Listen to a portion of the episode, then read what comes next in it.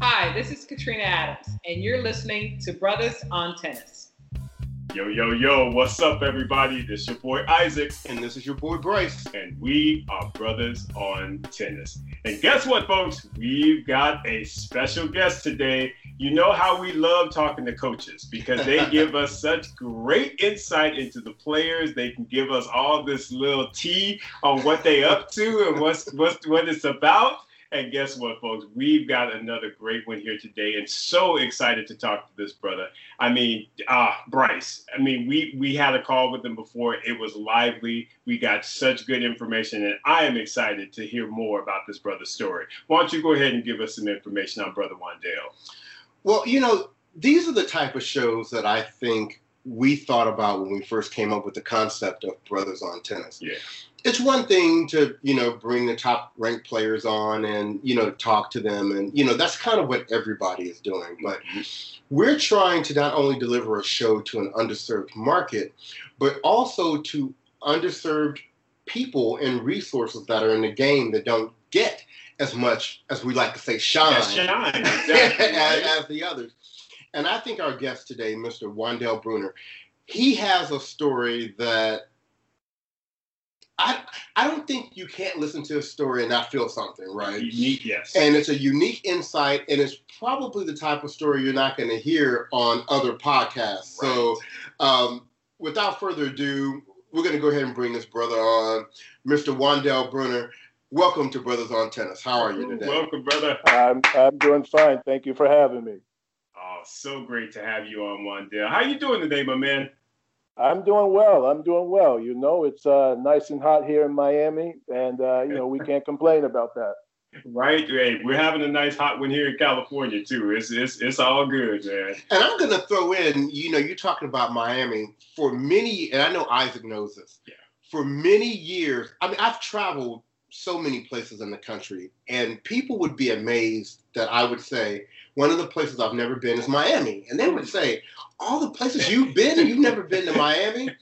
And I got the opportunity to go to Miami for I think like three days a couple of years ago. Okay. Stayed right there on what is it, Ocean Boulevard and, and South Beach or whatever. South Beach. Had such an amazing time. Was supposed to go back the next year, and that's when you guys had that big hurricane. And so my trip got canceled. And so I haven't been back yet, but believe me, I am counting down the days for us to get past this Rona yes. and whatever to get back to Miami because I really enjoyed myself. And that's that's a hot place down there. It is, it is. And interestingly, uh, I didn't tell either one of you that I actually used to live in California for a while. Oh, Did really? You? What part? I lived in Hermosa Beach for a while, and Mhm. then I moved up to NorCal, and I lived in Walnut Creek, California. Ah, Okay, know both of those, yeah. Absolutely, absolutely. well, I guess it doesn't surprise us that a tennis person has lived in California. it's like California, some point. Miami. That's Right, it, that yeah, Florida those thing. Yeah. awesome. Well, Juandell, you know, let, let's go ahead and just give our listeners a, a little bit of background. Uh, tell us about yourself and, and uh, you know, just, just your, your background in this great sport of ours. Well, uh, I'm 47 years old. I have been coaching for over 25 years. Um, I got into tennis accidentally. Really? I happened, yes, I happened to be. I went to visit my grandparents, and they had a tennis court, uh, several tennis courts next to their home, and I decided to go and put on some roller skates and roller skate on the court when it specifically said for me not to be roller skating. So, one thing I learned about Southern folks is that they all know one another because the gentleman happened to come on the court who initially became my first coach, and he asked me to leave. And of course, at seven, almost eight years old, I decided to be a smart mouth. And he said, "Oh, you're you're Sister Smith's uh, grandson." And I looked at him and I said, "How do you know this?" And I started to cry because you know Southern grandmothers they, they're going to put it on you if they find out you're being smart. That's right. So in, instead of him uh, telling on me, he asked me to come back at twelve, uh, put on some shoes, and bring a lunch. And I didn't know what was going to happen, so I did what he asked. Um, I walked on the court. He put at that time the old uh, Bjorn Borg Donnay. Okay. my first racket. He put into my hand, and that was the first time I fell in love with the sport. Wow, that's awesome. That is really really cool. What? Where, how old were you then, uh, Juandell? I was almost eight years old. Eight years old. Wow, wow, good stuff, man. So, from that moment that racket was put in your hand, kind of take us on that journey uh, that you went through as a junior, as a player, to even making it to the professional circuit. Uh, for me, the day I walked off that court with that racket and he said, You can have this racket, this is yours. I kid you not, I slept with the racket. Wow. And, um, you know, a, a, a little black kid in those days, you know, we didn't have much. So for someone to be giving me something like that, I took great pride in having that. And he gave me a couple of balls, and I woke up six o'clock in the morning and I hit, I banged the wall down. And the one thing he told me, he said, Your best friend is the wall because it's never late, it never talks back, and it will always be there. That's right. So I really took what he said to heart. And I went during the summertime and I banged the wall down, banged the wall down, banged the wall down. And I would go because I couldn't afford lessons and I would watch some of the other players, junior players that were playing at that time. And I would see how they're handling the grip and how they're, you know, hitting their backhands, forehands.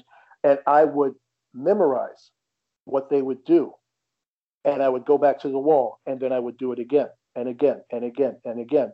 And ideally, the coaches would see me keep coming and just standing outside the fence and watching. So they said, look, we'll give you half an hour lesson if you help pick up the balls.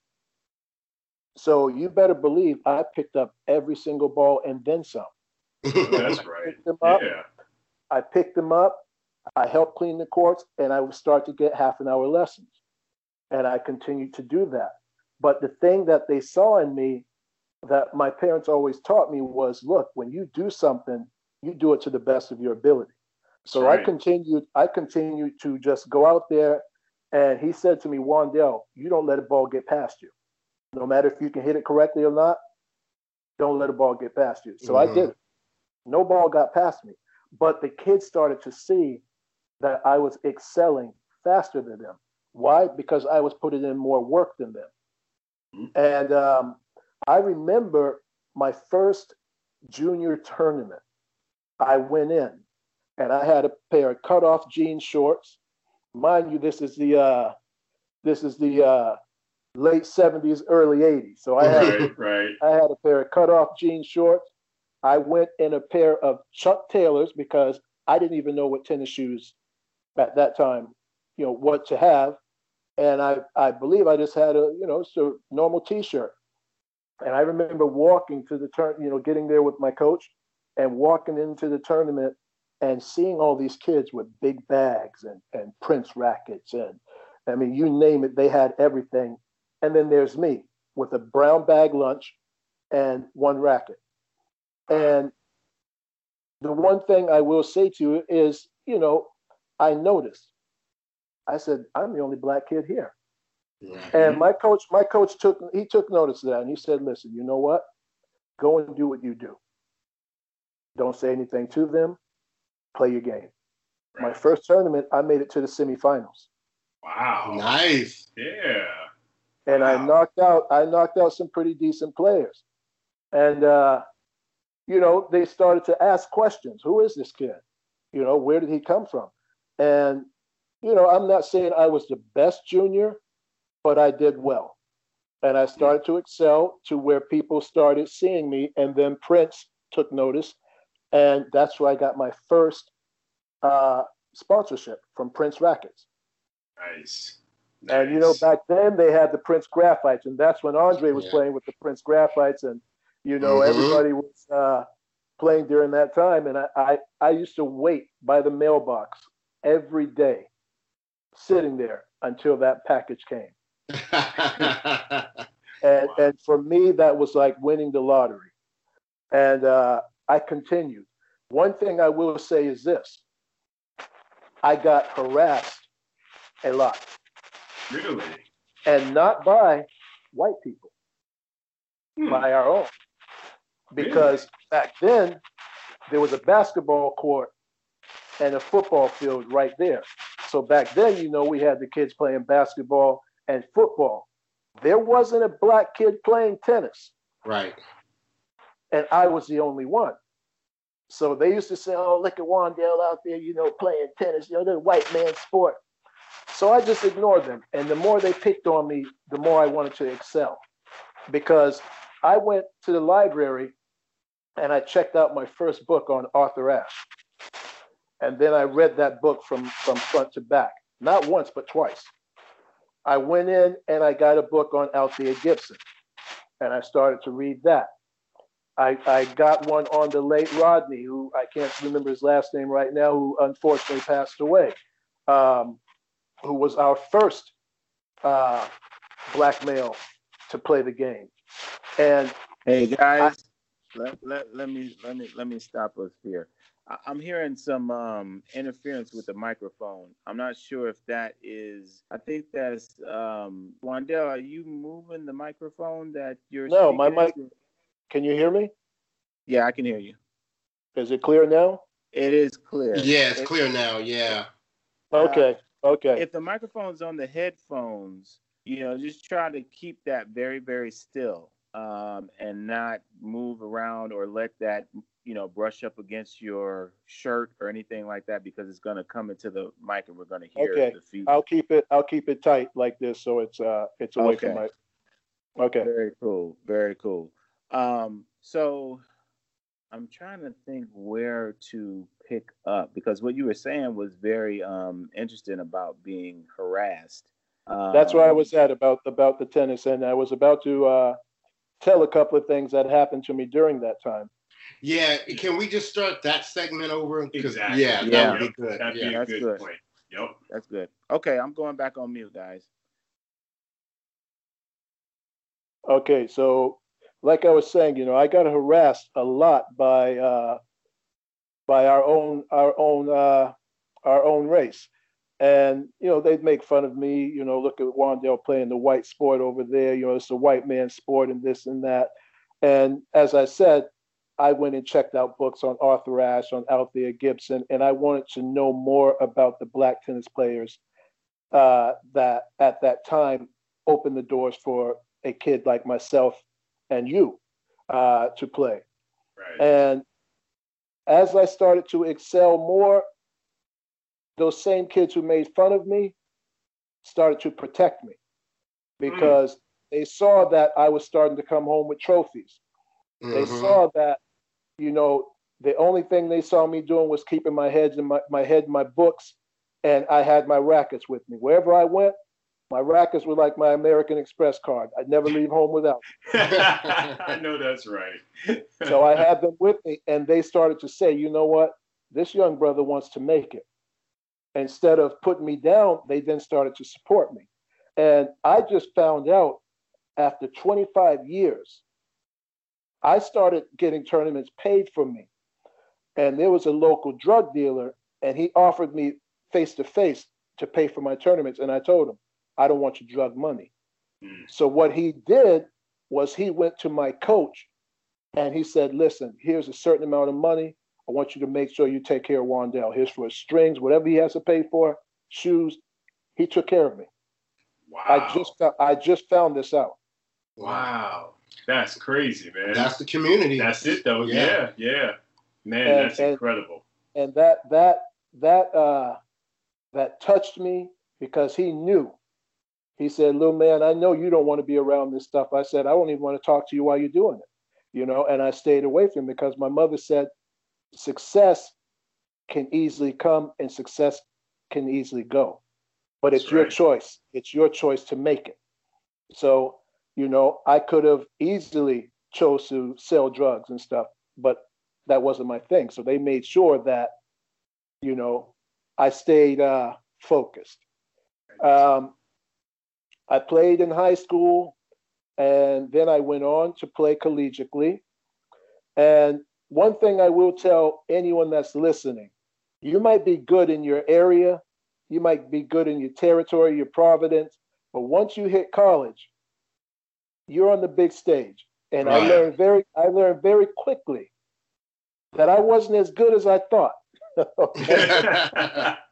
oh yeah.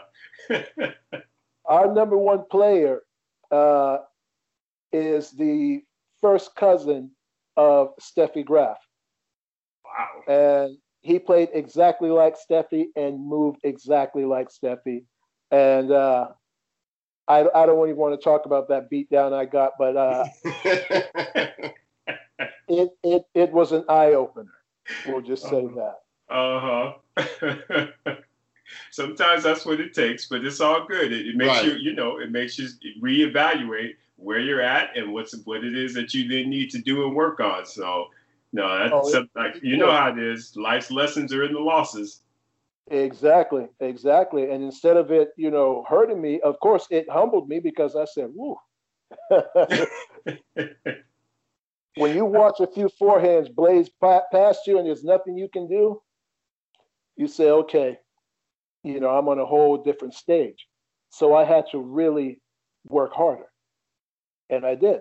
I put in the work, and uh, you know, I went on. I played four years of collegiate tennis. I tried to play on the satellite tour, which uh, for most people, uh, those of us that are in our mid 40s and higher, we know what the satellite tour is. Mm-hmm. That's now the the ITF of today. Right. right. Mm-hmm. And right. Uh, I tried to play on the you know a few satellite tournaments, and I realized that, you know what, it takes a lot of money. It takes a, a big team, and that's something I unfortunately don't have. But I have my brain, I have my mind. So I started coaching. I started coaching and I worked toward getting my, you know, my graduate degree. And uh, that's where I met my wife during my studies. And my wife is from Finland. Ah, okay. So when I met her, I decided to move. First, we actually moved to California and I worked with some of the NorCal players. Uh, I trained there. Then we decided to move to Helsinki, to Finland, to her country. And uh, that's where it really started for me. I started really taking notes. I started learning, taking courses on how the Europeans taught. And I really noticed a big difference from Europe and the US. And this is just my own personal opinion. The US is more basket feeding. Mm-hmm. The Europeans are more drills of hitting, hitting, hitting, and you're working. You do your footwork drills, you do everything like that, but you're hitting because they want the live ball drills to be able to keep you in that that situation so you don't have to keep stopping whereas you're doing drills here you have to stop and talk stop and talk stop and talk no there they hit more balls. They hit a lot more balls. And uh, I will say they are a lot tougher mm. than what I see, what I've uh, recognized when I came back to the States. Uh, and so Juandell, before and this is great, and before we get too far into your your experience over there in Europe, I want to step back a moment and just kind of have you articulate how I don't know, how emotional was that decision for you when you had to make that call that you weren't going to continue your playing career and you were going to transition into something else? Because I know you having been a player since you were eight years old, you know, you had this whole dream right. in front of you to be the best possible player that you could be.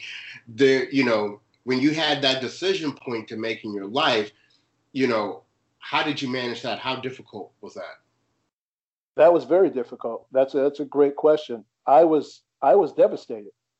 I was mm. devastated because you know, today as a coach, I tell every kid to follow your dreams. And and we all have a dream, you know, some people want to be policemen, some people want to be firemen, some people want to be, you know, the president. I want to be a professional tennis player. Mm-hmm. But my mother said to me, you know what? You have to sometimes accept the reality of the situation, but don't close the door. So she said, if you can't play, why not work towards coaching? Mm. And when she said that, I said, wow, you know what? I never thought about that, but that's a great idea because she said, you know what? You'll never, you may not be able to play on the tour, but you can still be around the tour. That's right. And that's honestly, with her words and her encouragement, that helped me a lot. Yeah, that's that mama. That's a mama wisdom. Right. That's that mother's wisdom, man. That's that's incredible. Yeah, yeah. So, so yeah, I, great question there, Bryce. And and Juandell, please continue, please, with because uh, you're in Finland now. You've got you're there with your wife. Definitely want to hear more about you know the differences between U.S. tennis versus tennis overseas in Europe. Because I like those points you were making. Because we do I talk will- a lot in the U.S. There's one thing that I really noticed there also. They don't take a lot of back talk. Mm, hey, there you go. right. and and that's where I felt, and I looked at it and I said, "Wow." I was sitting with my wife because you know I I'm I'm bringing my resume and I'm looking at different clubs because you know I moved over there, so I need a job, and I'm going in, I'm going to different clubs, and I'm just sitting there. Now, I will say to mo- to many people who do not know about Helsinki or Finland in general, the, we do not have a large population of Black people there. So I was uh, very quickly recognized at all the clubs. Right. right. You know, there who is this brother looking at us? You know, why is he walking in and he's in tennis gear? Right. you know, What's going on? So I went, and my wife said, "The way my country is, you can talk all you want, but you need to play and show them."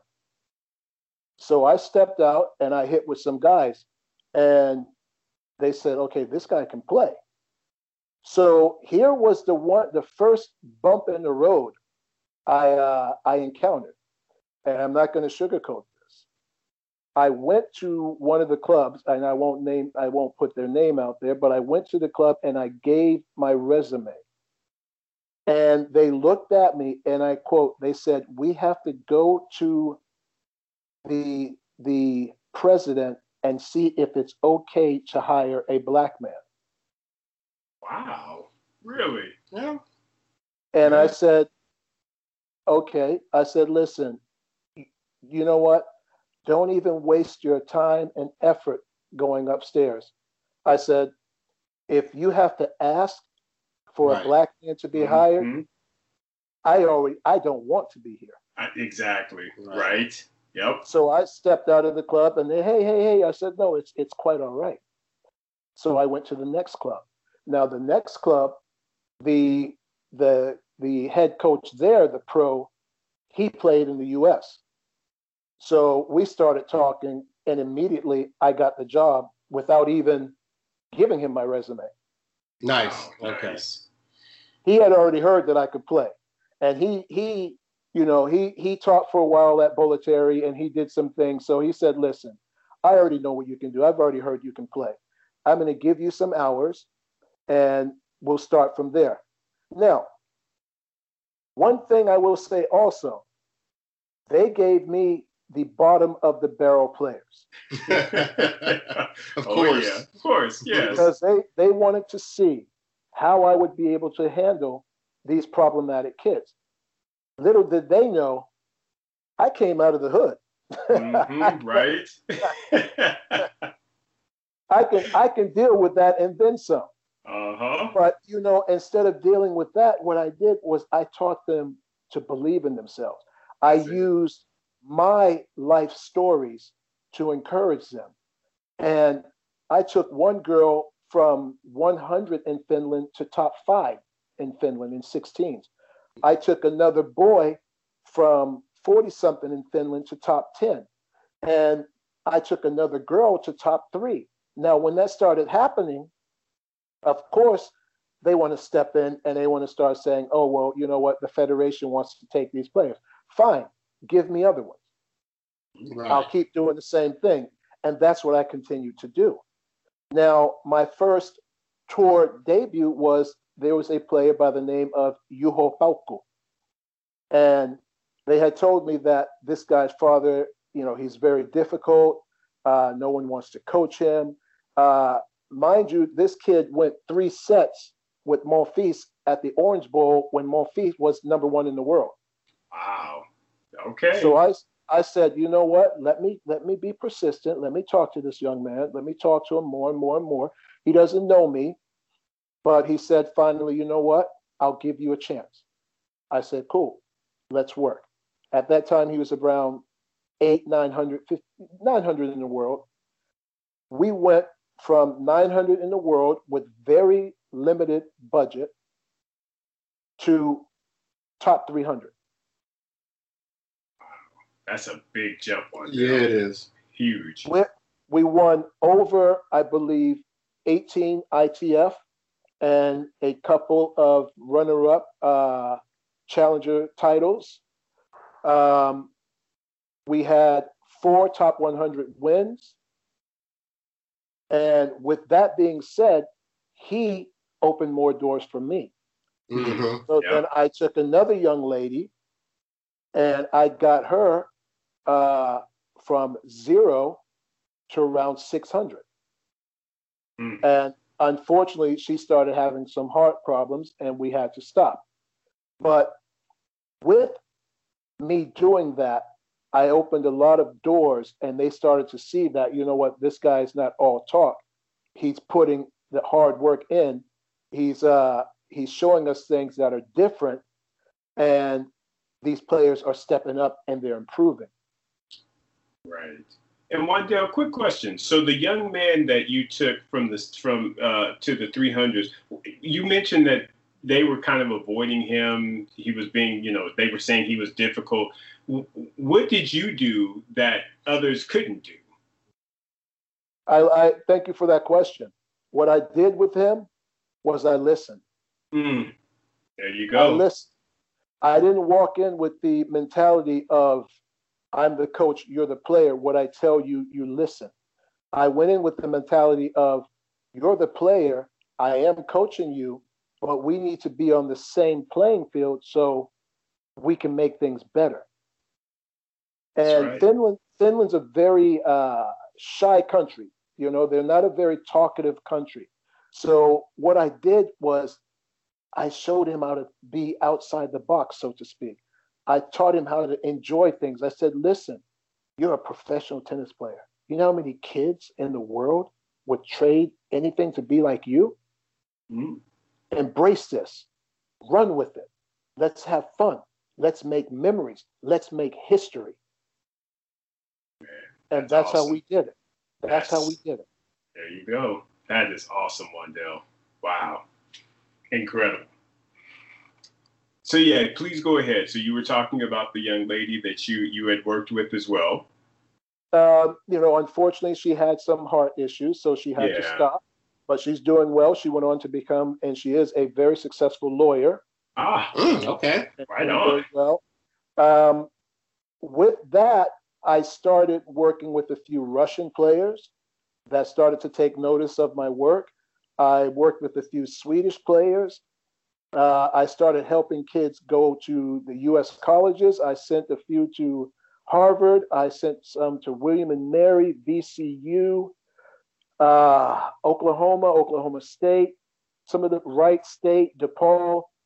I've sent them all over the place, and um, you know my name started to to go out there. I started working with players from Latvia.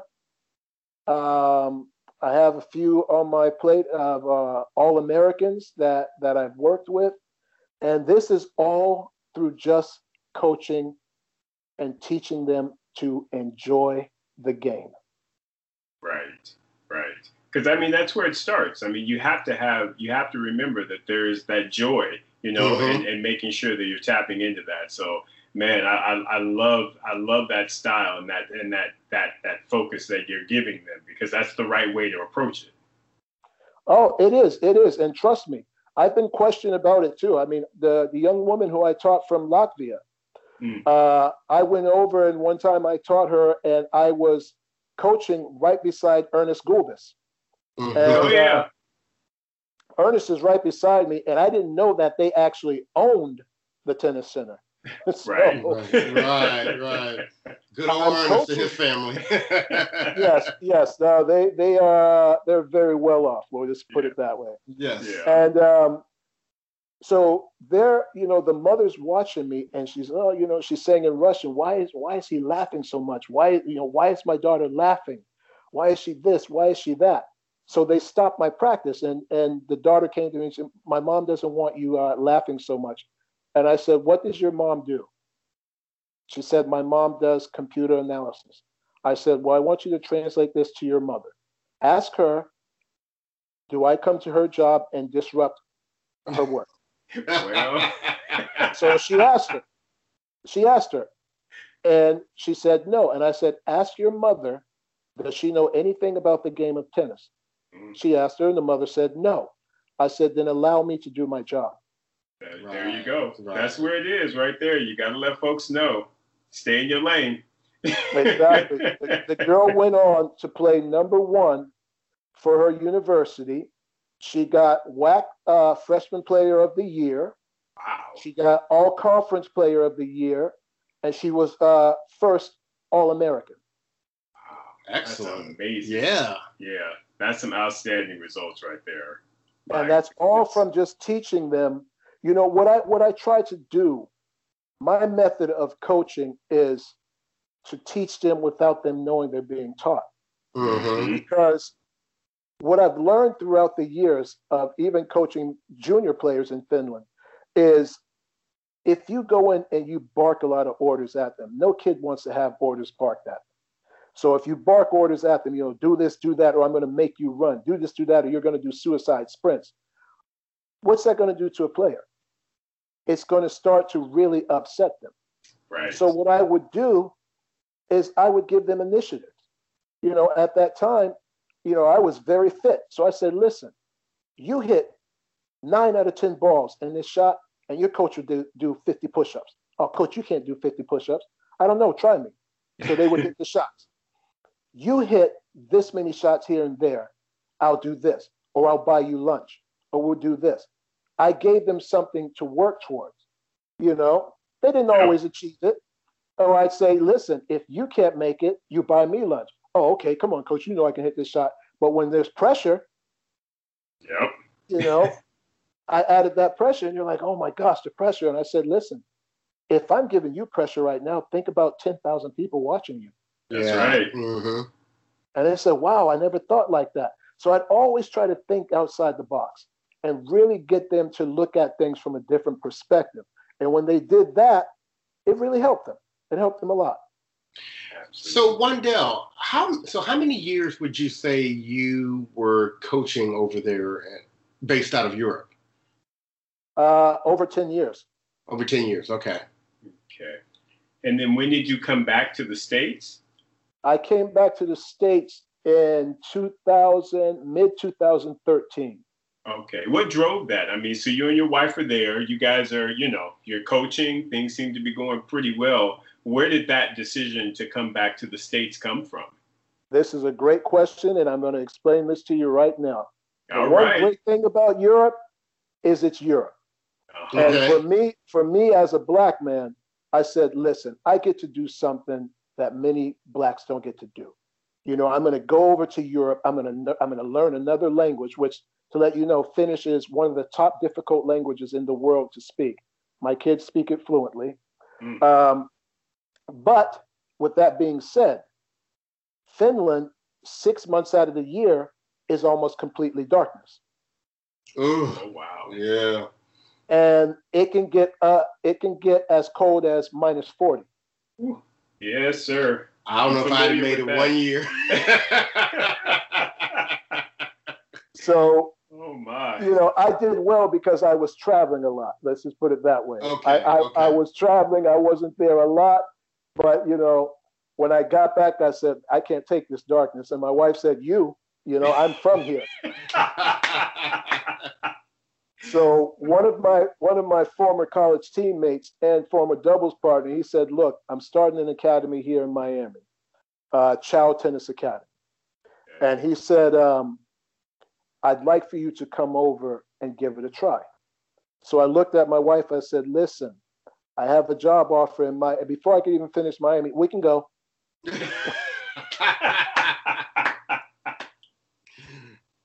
oh man, that's hilarious. But yeah, I get it. right, right. I bet you Miami was a welcomed change. Exactly. Oh, but you man. have to listen. You have to understand something. I played collegiate tennis in the heat. I hadn't been back in the heat for a long time, right. and I got here in mid-August. And I don't know about mid-August in California. I don't remember. Well, you're actually having a heat wave right now. Yes, So- exactly. Picture it coming back here to 100, 101. 10 I said, man, I'm Mhm. sitting outside.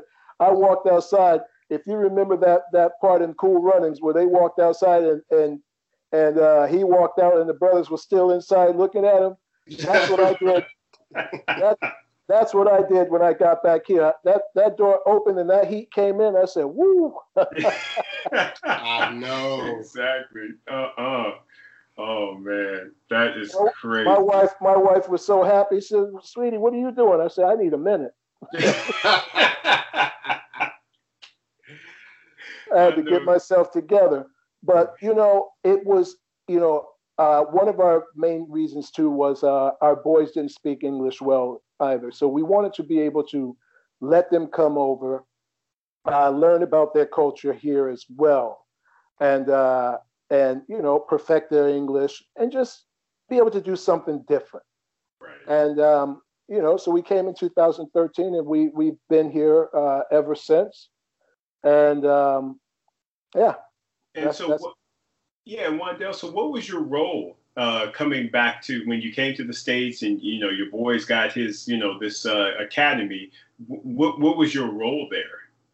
uh, he he he uh, he brought me over as the head the head pro. I was the Oh, head pro, okay.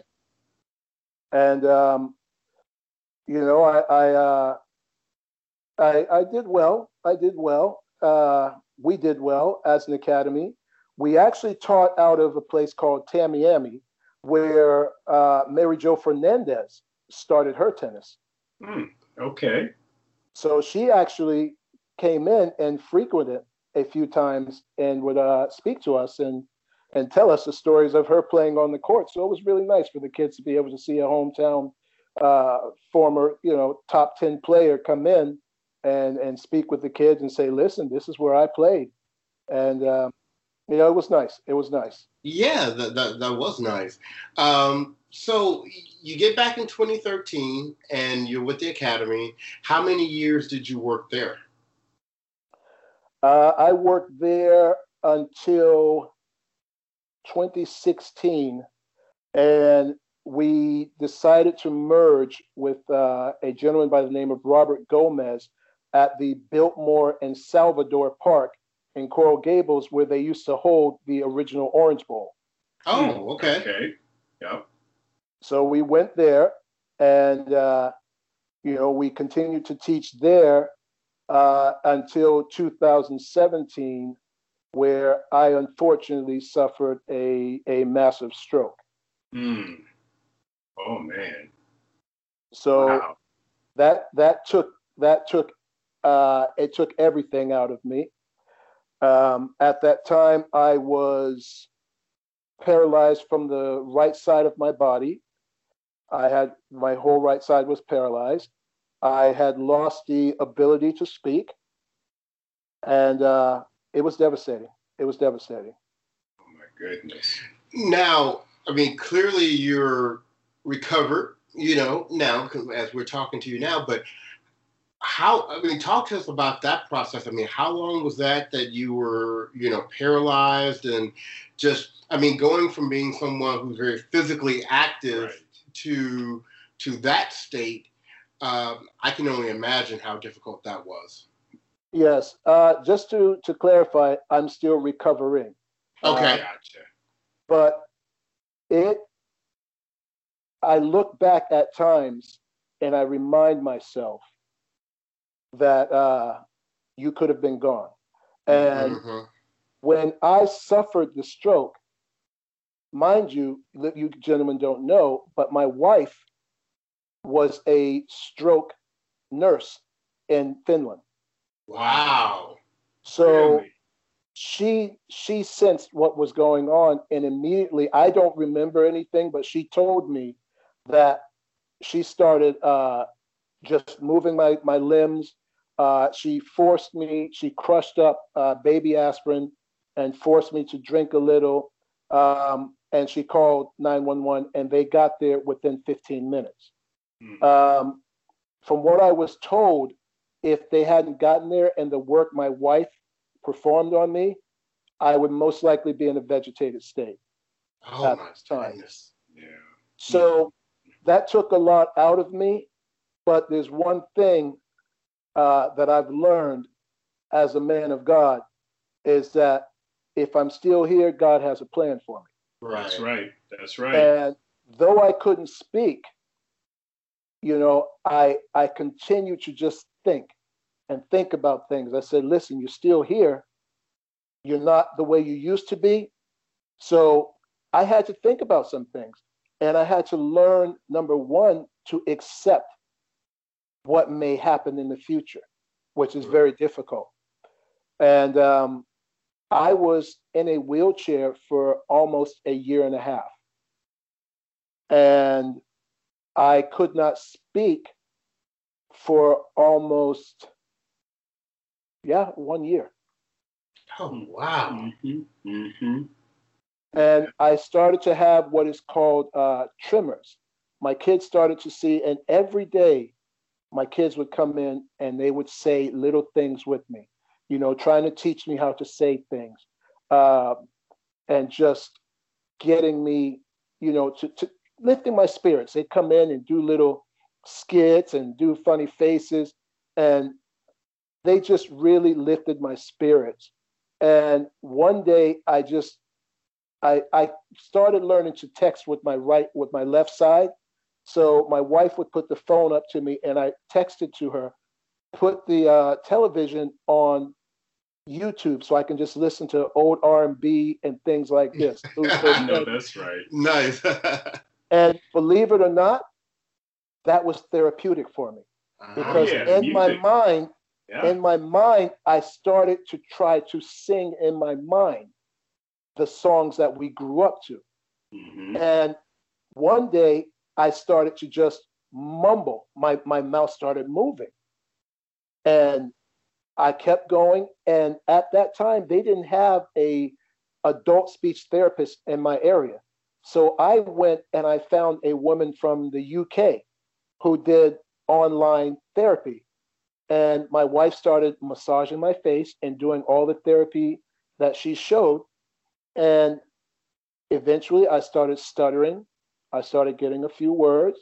I started learning how to say my ABCs again, uh, my one, two, threes. I I still, you know, my memory's not the way it used to be, but I'm uh I'm I, I'd say I'm 95.9%, you know, there, you know. hmm What I've gone through, I'm blessed to still be where I am. That's right. And uh, yeah, and I'm telling you, listening to you right now speak, you would never Never know. guess Never that guess. you had been through something so traumatic. at all. Oh man. Um, power of God and the power of positive thinking and the power of music. it is, you know. it is. And it's the power of family as well.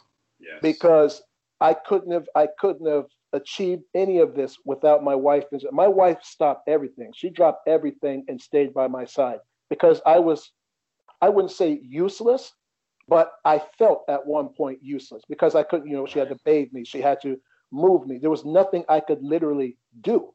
Mhm. I lost, you know, that that mobility. But my kids, every day, daddy, you know, A, B, C, D, you know, saying it with me, doing things Mhm. with me, and just, daddy, you're gonna be here. And uh they they are my angels. They they they saved me, yeah. all of them.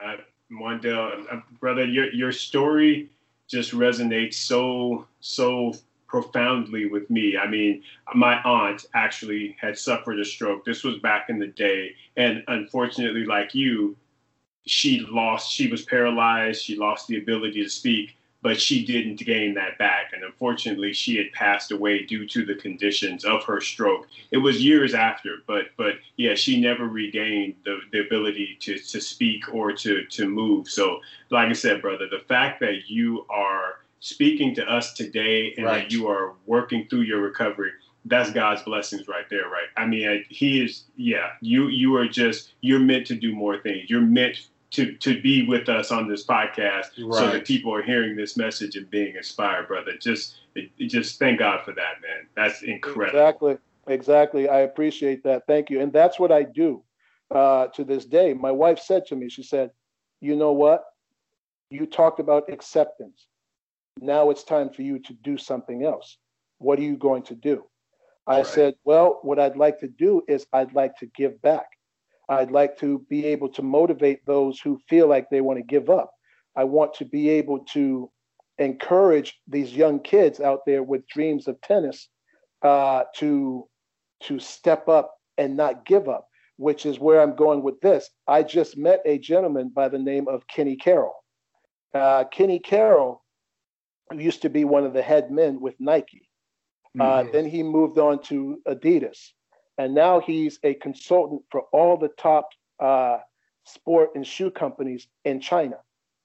And Kenny was introduced to me because Kenny did things through tennis with Serena. Being, you know, he's he's he's done a lot of things, but he said to me, "I want to do something different where we can give back to minority kids. Mm-hmm. you know, would you like to work with me?" I said it would be my honor because I do not, I won't hesitate to help a child fulfill their dream. You know, if they want to be on tour, you know, we we want to make sure we can do that. So we're in the the the works right now of putting that together. Another gentleman I know, and I don't know if you saw on YouTube, uh, his name is Michael Weisenfeld. He put together um, David Guetta did two live videos on YouTube where it was all around the world. And he raised close to $2 million for the COVID to help minority families in need. So we just started what's also called the Talent Guys, where we are also in the midst of working with uh, athletes, young athletes from various sports who want to be able to fulfill their dreams, yet they don't always have the monetary support to right. do so. Mm-hmm. So I just wanted to say that because uh, this is something, you know, the sport of tennis is something I hold so close to my heart because it's it took me from the streets, it showed mm-hmm. me the world, it introduced me to my wife, my kids. You know, I was blessed to have my kids. Um, I've met my idol before he passed away, the late great Arthur Ashe. Mm. I, I've I've achieved more things than I would have ever imagined. And you know, being able to coach, and mind you, I just want to say this: my brain is still sharp. And oh, uh, we can tell. Oh, yeah. You know, That's right. I, have had I've had to put it together. My body is not the way it used to be, but mm-hmm. my mind is still sharp. And what I'm going with this is there are so many coaches like myself who are just looking for that opportunity. I got one opportunity, and I'm going to throw a shout out quickly to Kaia Kanepi, who is mm-hmm. a former number top 15 player in the world. She allowed me to work with her at the Miami Open.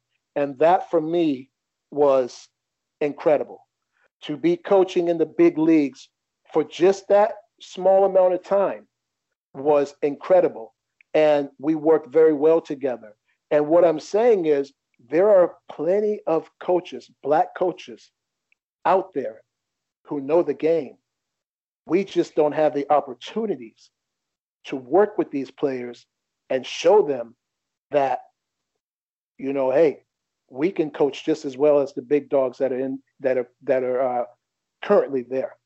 And, and Juandell, I am specifically interested in in that particular thing because one of the things we've talked about on this podcast is that number one, you only see a handful of black coaches and at the highest levels anyway. Right. But when you do see them, they're typically always only with black players. Right. Uh, I mean, other than I know we saw Kamau Murray for a hot second with That's uh, right. Monica Puig. That's right. Um, but really, outside of that, and now hearing your story with uh, Kai Kanepi, Kanepi. we aren't really aware of any other examples. And and does that really speak to um, that the other cultures don't see the value in black coaches um, like they should? You know, that's a great question. And uh, I have sat down on numerous occasions with uh, former Black professionals uh, from the tour, uh, both ATP and WTA, and we've had this conversation. And I will say that it is very, very hard to to get in the door, to get your foot in the door. Um, it's not to disrespect anyone, but it is very hard. Why? Because I feel at times there's a small, minute group of coaches that, you know, players tend to just migrate to. Because, like I said, they don't know we're out here. They don't know that we're looking for that opportunity. And even when I've coached out there and I've been there, I could feel the stares and the comments of, what's he here for? I've had it blatantly, I've had it blatantly said to my face. Why am I here? I've been called the N word in different Eastern European countries to my face. And mind you, had it been 20 years ago, it would have been a different situation. But I said, you know what? Right. I'm going to kill them with kindness because a couple of times we won those titles. And when we won the titles, I said, you know what? You can't take me off the board now because right. they take a picture with us. So now Uh-huh. I'm permanent. I'm a permanent fixture on the wall. And now, since you want to call me that N word, guess what? Every time you walk by and look up, that person you assumed was that N word is still there. Right. Yep. Go see that face. That's right. And with that big cheesy smile right there saying, How you like the That is that's awesome. right. That's how you do it. That's how you But do to- it, man. Yes, but to answer your question, there aren't very many uh, coaches of color out there. Um, I am really hoping in time that uh, you know some of these players start to hear about us and know. Because for me personally, I don't want to coach someone immediately in the top 100. I want to coach someone who's outside and earn that place and not have them say, oh, well, you know, you got a person that was already in the top 100. You didn't have to coach them and do much. No, I want to show you that, you know what? I have the ability and then some to take a player outside the top 100 and get them in there and more. Yep, exactly. Hey, I, I very much agree with you there because you know the proof is in the pudding. You want to be able to say, "Yo, I got this person in there," versus I just inherited it. Uh, because of course, then you get side eye all the time. and, Right. and yeah, so uh, Wanda, I know that we've talked about you know the recovery process, and I'm just kind of interested in you know how what are what's sort of like your your short term goals here? What's what's uh, what's on the plate as far as you know what you planning to do once we get out this COVID situation come 2021 and beyond? What's uh you know what what what what speaks to your heart right now? What speaks to my heart is, of course, getting healthier. Um, I have a 15 year old son who is a hell of a player, and he ha- he takes precedence over anyone right now. Okay. Um, because when I suffered the stroke, he had problems, you know, because daddy was always there. yeah. And it, it was like a piece of him was just taken away and he had trouble playing. Now, my goal is to, in time, be able to help him to see how far he can go. Um, the rest is up in the air. You know, of course, working with the charities and making sure that we can get other players um, to also get these opportunities. That's what I want to continue with as well. Um, if I receive an opportunity to coach on the tour, then you know if that if that is uh, passed on to me, then you know I may or may not take it. We'll see. Mm-hmm. But for right now, it's making sure that I am personally healthy, yes. um, that my son is in a better position with his game, and he's back to the way he used to be, because not because he's my son, but he can play. Right. He can play. Right. And he has the ability. And interestingly, he did something that he did he wasn't even aware of until I told him. I said, You're the first black player to represent Finland ever in the Orange Bowl. Oh, wow. okay. Nice. Because he played for Finland. And uh, you know, that's my that's my short-term goals is my health, my family, and making sure that we are in a better place for ourselves.